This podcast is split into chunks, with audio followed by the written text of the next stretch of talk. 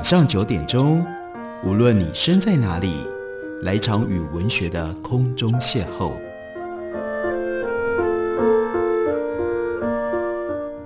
杨照谈书，邀您一同遨游文学世界，认识古今中外的经典之作。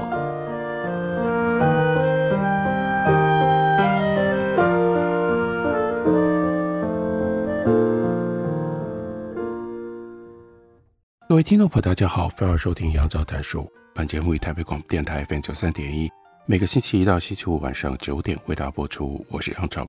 在今天的节目当中，要为大家介绍的这本书，作者是蔡登山，书名叫做《青史不老》。最近这几年当中，蔡登山他非常认真的在整理中国近现代的文学思想史料，并且比对史料，写了一些探索的文章。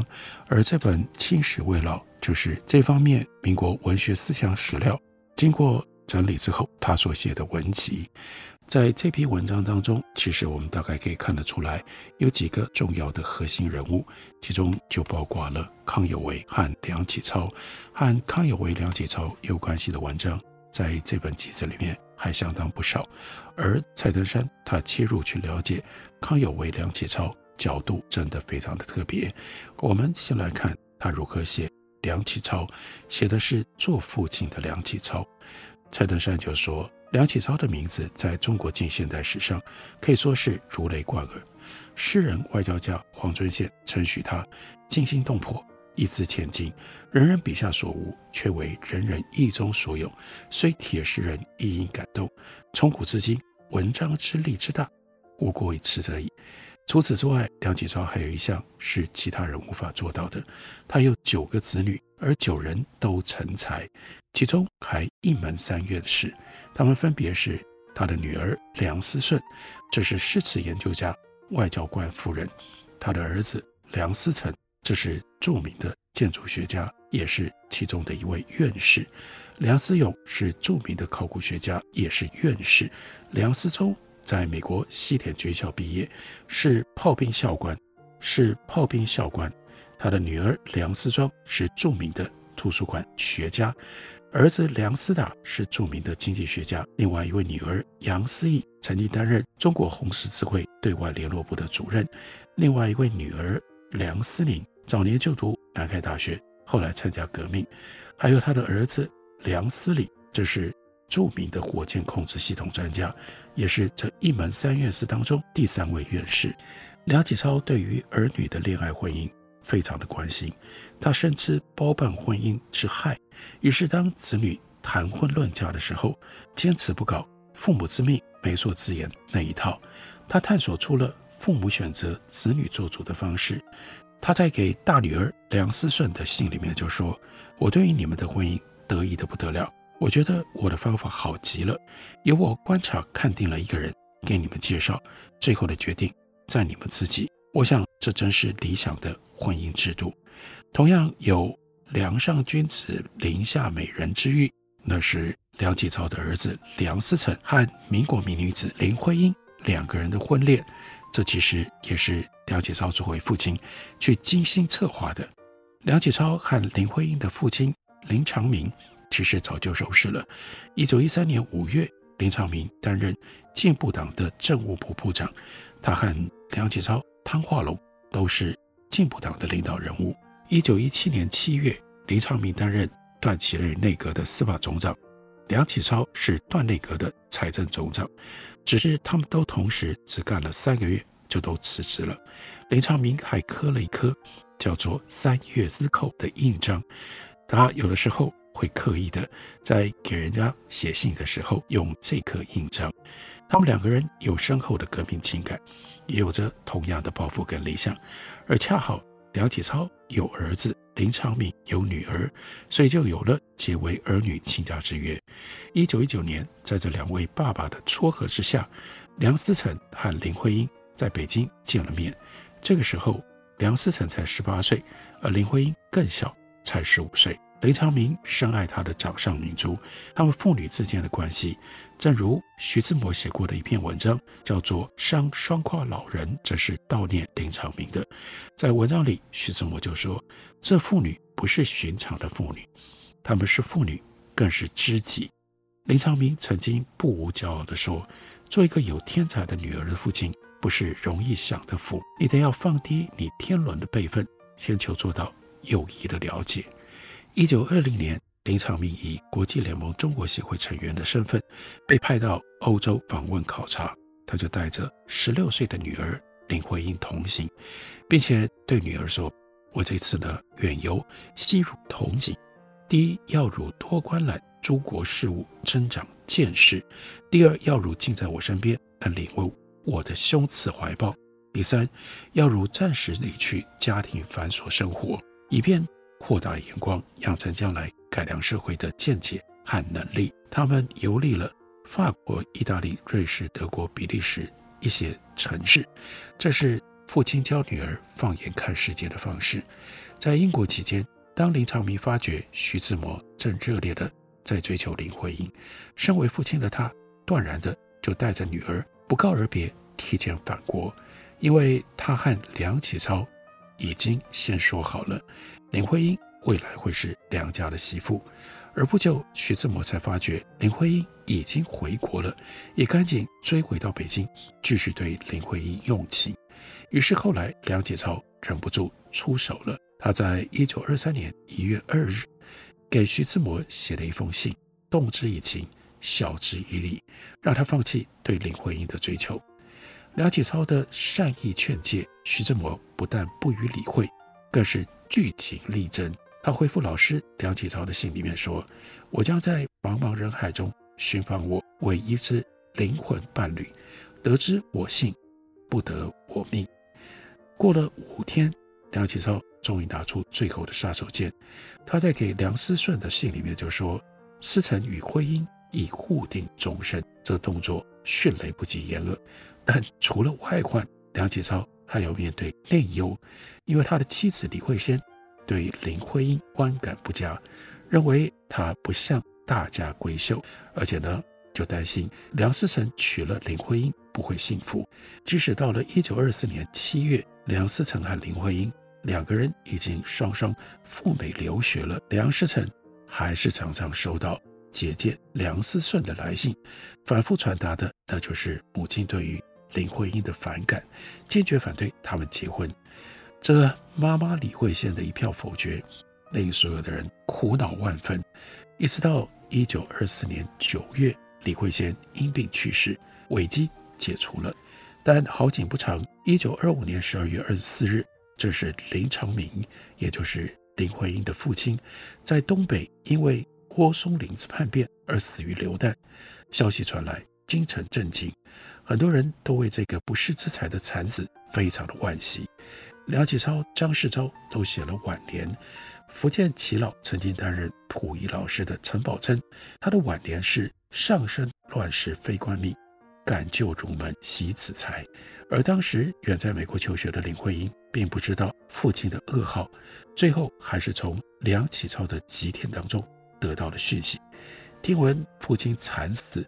林徽因几乎哭晕过去，大家都担心林徽因会经受不住如此的打击而自寻短见，因此梁启超特别在十二月二十七日给梁思成写了一封长信，要他多关照林徽因。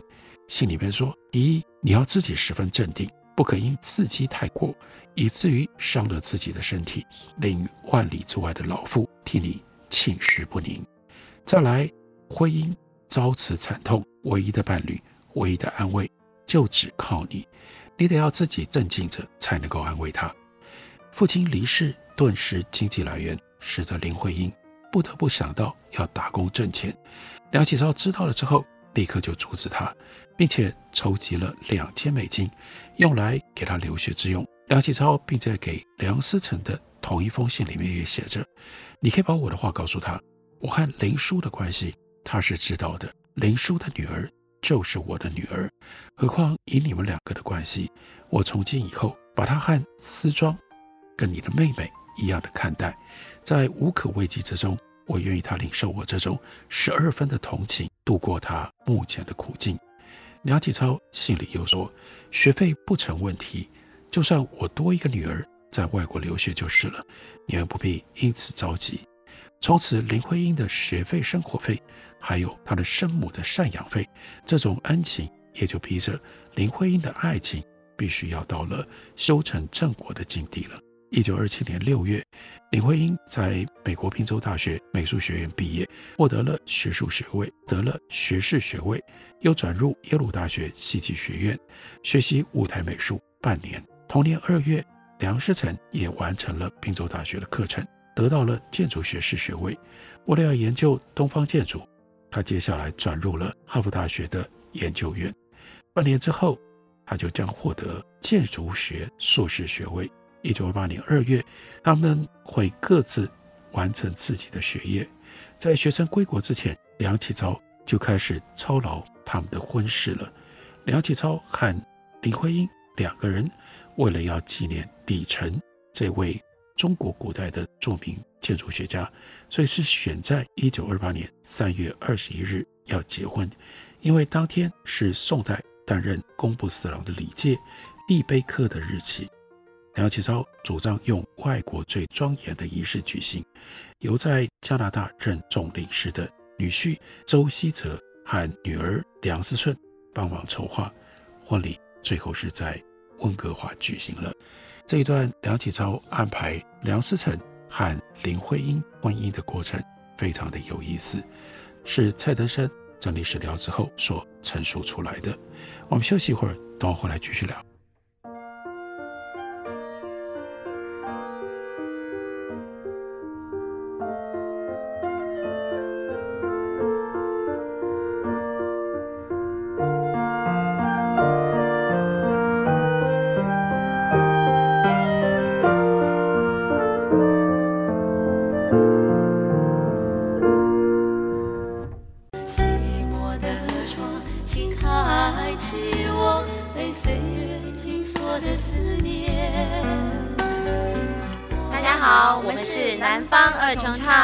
您现在所收听的是最有活力的台北广播电台，FM 九三点一，AM 一一三四。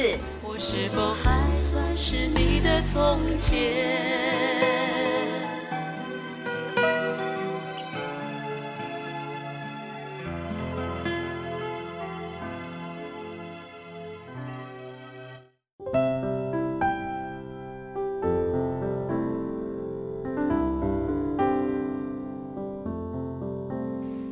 见台北的身影，拥有颗热情的心，有爱与梦想的电台，台北广播 FM 九三点一。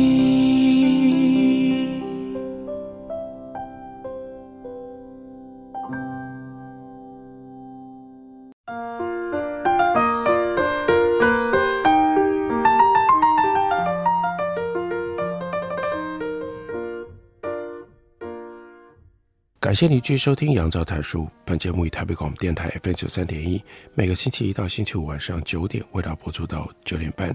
今天为大家介绍的，这是蔡登山他所写的《青史未老》。他从中国近现代的各种不同文学思想史料当中，做了他自己特别的研究，然后挖掘出了一些特殊的史事史实。休息之前讲到了梁启超是如何安排他的儿子梁思成。和林徽因之间的婚姻。接下来，我们再来看这本集子里另外有一篇，标题叫做《刘世济命案当中的康有为与梁启超》。刘世纪是谁？刘世纪命案到底是一个什么样的事件？又如何会牵扯到康有为和梁启超呢？一九零九年，也就是宣统元年五月二十七日，这是阴历四月初九傍晚，这个时候。是广西振华实业公司创办人刘世济，他在广州城内永安里的寓所被八名刺客刺杀，当即毙命。他的儿子刘啜启后来在《刘世济哀集》当中说：“先府君弥留时有呼曰：‘吾为国徐晴买贼杀我，欲避而逝。消息传出，震动了全国。当时舆论有多种猜测：第一是歹徒谋财害命；第二是党派亲咖，或者是被保皇派所杀，或者是革命派所杀。两广及南洋每族华侨纷纷联名上奏，要朝廷严惩凶手。为此，儿子刘作起就将康有为、梁启超、徐勤等和刘世继之间的信函和电报原件影印成册，就公诸于世，题目叫做《刘世继哀启赴先府军王美招股日记》，拒绝恶贼康有为、梁启超、徐晴等攘夺振华公司款项来往函电。清廷刚开始的时候也表示，刘世继是为国捐躯，要严气凶手，但最终此案不了了之，至今。仍然是一桩悬而未决的历史公案。刘世继他出生在一八五七年，是广东龙门县人。在清光绪十一年（一八八五年）选为拔贡。光绪十五年，刘世继在北京就结识了康有为，一度成为至交好友。光绪十九年，刘世继考取了恩科举人。光绪二十一年，他就参加了康有为发起的功居上书。光绪二十四年，也就是戊戌年（一八九八年），在戊戌政变之后，康有为及时逃脱，并且流亡海外。光绪二十五年（一八九九年），康有为在加拿大组织了保皇会，自任总会长。而刘世基不相信康有为会谋逆，所以他不顾生命危险，做了《戊戌公案》这样的一本书，为康有为辩冤。光绪二十八年。一九零二年，刘世基应经济特科的时候，又大胆上书请求开放戊戌党禁，赦免戊戌案内的各员之罪，撤销缉捕康梁等人的命令，让康梁党徒可以回国。同年十月，刘世继树立广西永春知县，开始显露杰出的教育才能。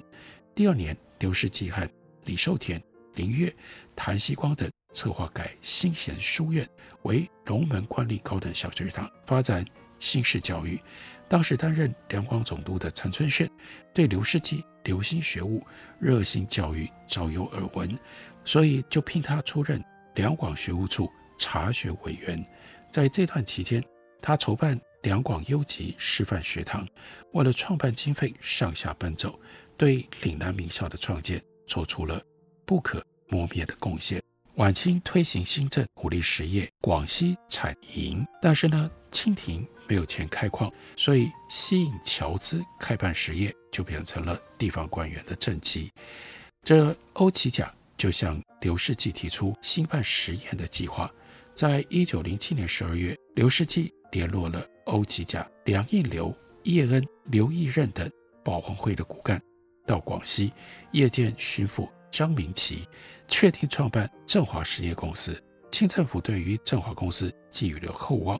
根据《清实录》的记载，政府希望借此树立内地实业规范。一九零八年的夏天，经过清政府批准，张明錤就委派同为振华公司创办人的刘世济，以广西后用道的身份，并且率领欧启甲、梁应流、叶恩、刘立任等人去到美洲向华侨募股。在同船赴美的还有一位。保皇会的成员，那是号称康门十大弟子之一的梁朝杰。后来，梁朝杰写了《振华公司在美洲招股始末真相》，这是相当重要的文献。梁朝杰在文章里就说：“雾深之下，铺游美国，与刘明博，也就是刘世纪同舟，坐谈于船上。明博即表其生平佩服康梁之热心，即为康梁尽力之事。不过这次的招股。”康有为和保皇会是紧盯着，甚至想要掌握整个振华公司的主导权。然而，欧启甲、叶恩等人有的是出自康门嫡系，或者早已经是保皇会的成员。但是，由于他们先前都和康有为有诸多的矛盾，也就为这一趟美洲行埋下了分裂的危机。根据刘世继的日记，一九零八年七月十一日，船到了神户，上码头。梁启超就派人在码头迎接。晚上吃饭的时候，任公也就是梁启超说，要密谋运动康南海，喊梁启超能够回国。如果有二三十万金，容易行事；如一时应急，振华公司能招呼否？这个时候呢，梁世济在日记里表达：于时对已未能，他拒绝了梁启超的要求。其实早在同年五月三十一日，康有为就寄信给梁士济，只是这封信被搁置很久。信里面附有一个密函，说叶刘欧三人有自立之心，非为党事，诛得大利，后已被诬。因此，康有为要梁士济把振华公司的财权交给他的心腹爱徒汤明山、陈焕章两个人来共同掌理。尤其是到了八月底，振华公司所到之处，侨民欢迎，股份云集。这个时候，康有为更急于要掌握公司的财权，以救保皇会的燃眉之急。所以他又写信给梁士济，要他一切为党事计。他甚至打算要调梁启超到美国来全权负责。对于康有为的这些要求跟举动，梁士济是断然拒绝。并且在九月二十二日的日记当中，他就写着：“吾党于斯人为救国而，非为其党事也。”则斯人就是康有为。此次秘书为之有党，未尝有国，其情大可见矣。他就觉得康有为不再是这样的一个爱国者，想到都只是他自己的保皇党而已。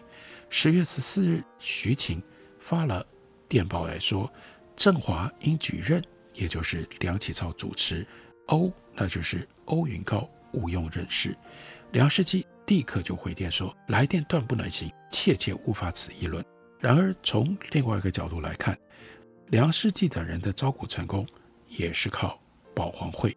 梁朝杰就说：“抵达温哥华和纽约这两个地方，梁士济为振华招股，立场演说，率先恭维会众，接着呢称颂康有为。”作为鼓舞，所以梁朝杰就认为，以我所见闻，振华招股所到各地，都是由县政会招待。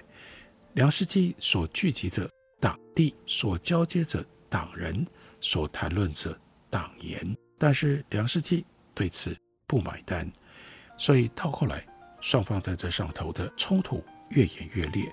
十月二十五日，梁启超、徐勤、孟麦华、陆毅军联名打电报。警告刘世基说：“闻振华背义独立，党无赦，康师不能干预，害甚。